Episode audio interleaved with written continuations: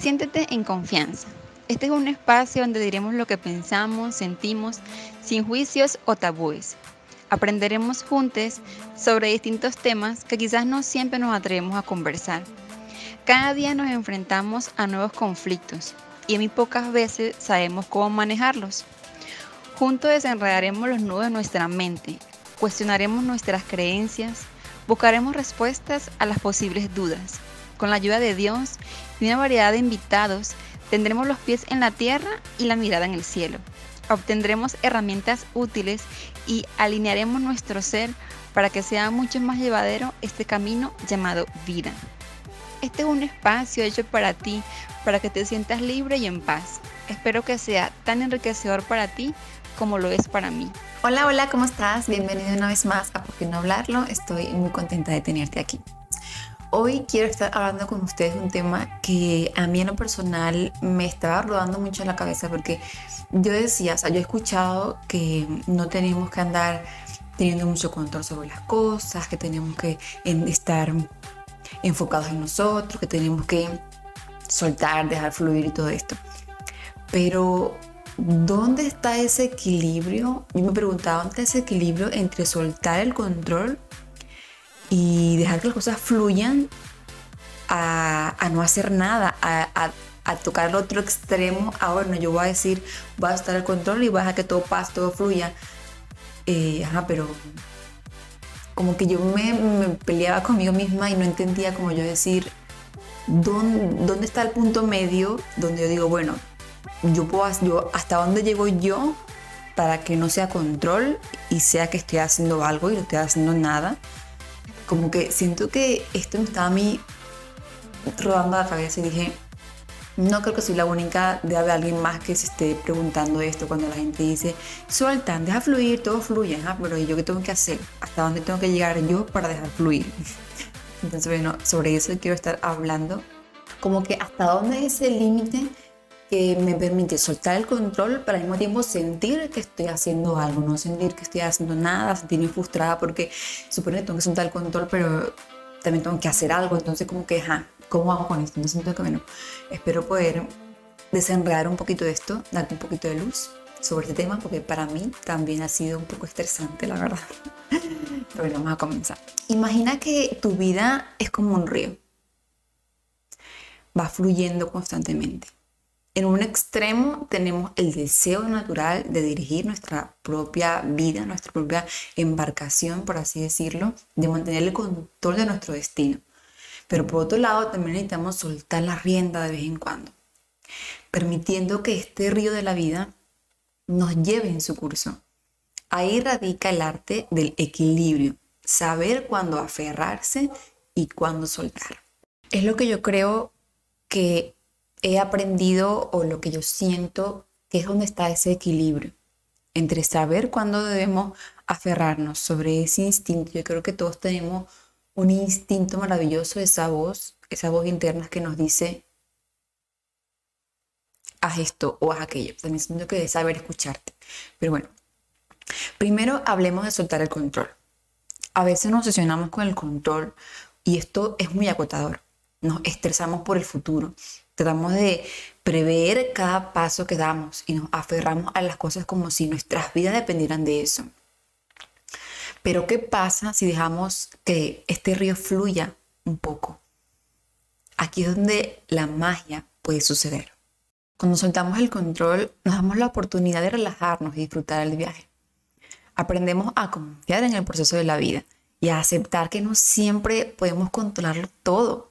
Las sorpresas y las oportunidades inesperadas a menudo aparecen cuando permitimos que las cosas sigan su curso natural. Pero también hay que tener cuidado, porque no soltar el control por completo no significa que estamos siendo flojos, perezosos. Esto nos lleva al segundo punto, que es perseguir nuestras metas. Es importante tener metas y sueños y trabajar hacia ellos. Es esencial para sentirnos realizados, para sentirnos útiles, sentirnos satisfechos con lo que hacemos en la vida. Entonces, tú me dices, ¿cómo yo puedo equilibrar esto en mi vida? La clave está en ser proactivos sin ser controladores.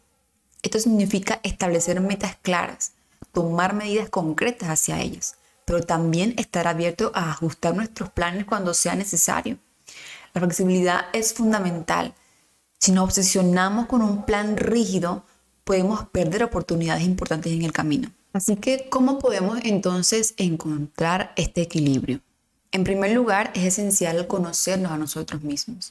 Esto implica entender nuestras necesidades, nuestros deseos, nuestras limitaciones, saber cuándo necesitamos soltar y cuándo es el momento de actuar. Por ejemplo, cuando ya el control te está afectando en tu salud mental o física, que tú dices, ya con esto no puedo, me estoy atormentando, no puedo dormir, tengo ansiedad, tengo problemas porque tengo, estoy de mal humor. Em, cuando ya este control te genera un tipo de estrés, de malestar en ti, es cuando tienes que decir, para, ya no puedes, ya esto no depende de ti, suéltalo porque no está en ti. Ya hiciste lo suficiente. Ya ahora resta es sentarte, porque lo que puede pasar es que vas a dañar tu salud y pues obviamente eso no es lo que tú quieres. Entonces es escuchar, escucharte tu cuerpo, escucharte a ti, tomarte un tiempo para sentarte y decir, esto me está afectando mentalmente, me está afectando físicamente, estoy bien, si sientes que las cosas que estás haciendo van fluyendo, tienes resultado, entonces vas bien. Cuando hay que parar es cuando ya esto que estás haciendo te está perjudicando a nivel mental o físico. En segundo lugar, la paciencia. Esto es una virtud que debemos cultivar como un tesoro. Las cosas no siempre suceden a nuestro ritmo y eso está bien. Aceptarlo está bien. En ocasiones el universo, Dios, tiene su propio plan y debemos confiar en que las cosas se van a alinear de la mejor manera posible para nuestro favor. Yo sé que no es fácil porque yo soy una persona que me gusta controlar lo que sucede, me gusta que las cosas salgan como yo quiero que salgan, me gusta que si yo tengo un plan en mi mente salga tal cual yo lo estoy imaginando. Cuando algo de eso se sale de mi mente, de mi expectativa, de lo que yo imaginé, es un caos. Y honestamente sé que no es fácil pero me he dado cuenta que al soltar un poco, porque es algo que he venido trabajando y he, aprendido a soltar el control, y cuando lo hago me doy cuenta que tengo paz en mi vida, tengo paz. Digo, ok, no es que no haga nada, estoy haciendo lo que tengo que suponer que tengo que hacerlo, estoy haciendo bien, sigo trabajando en mis cosas, fluyo, pero ya no depende de mí lo que pueda pasar después de eso. Entonces es intentar entender eso, aceptarlo, a mí me da paz. Y también tener presente que va a ser algo que mientras estás aprendiendo, mientras estás descubriendo que tienes el control y lo quieres soltar, va a una montaña rusa. No es que tú vas a decir, ah, bueno, yo hoy solté el control y ya para siempre. No, va a ser algo que mañana pasado, hoy lo soltaste, pasado mañana lo vas a otra vez querer hacer. Y va a ser así, para atrás y para adelante vas a sentir que estás como que enredándote y que no avanzas, pero es normal, es parte del proceso. Me ha pasado mucho a mí. Yo por un momento siento que estoy bien y, y todo genial, siento que todo está fluyendo, que estoy dejando el control, que... y de repente hay momentos que sin darme cuenta estoy otra vez metida en eso. Entonces como que lo importante es identificarlo. Ah, estás otra vez cayendo en esto y una por favor, ah, bueno, e intento otra vez soltar es ser consciente de lo que estás haciendo para que también tú mismo te ayude y te autorregules. Y si algo he aprendido y por las malas, porque no te voy a decir que es, perfecto y que, ay, qué maravilloso, no, tengo que ser honesta, no es fácil, pero he aprendido por las malas de que las cosas siempre van a salir como se van a dar, así yo lo controle, así yo me estrese, así, o sea, nada logro y nada gano yo obsesionándome, estresando, mortificándome, pensando de más, que si esto no pasó, que si aquello no salió así, que si aquel que esto.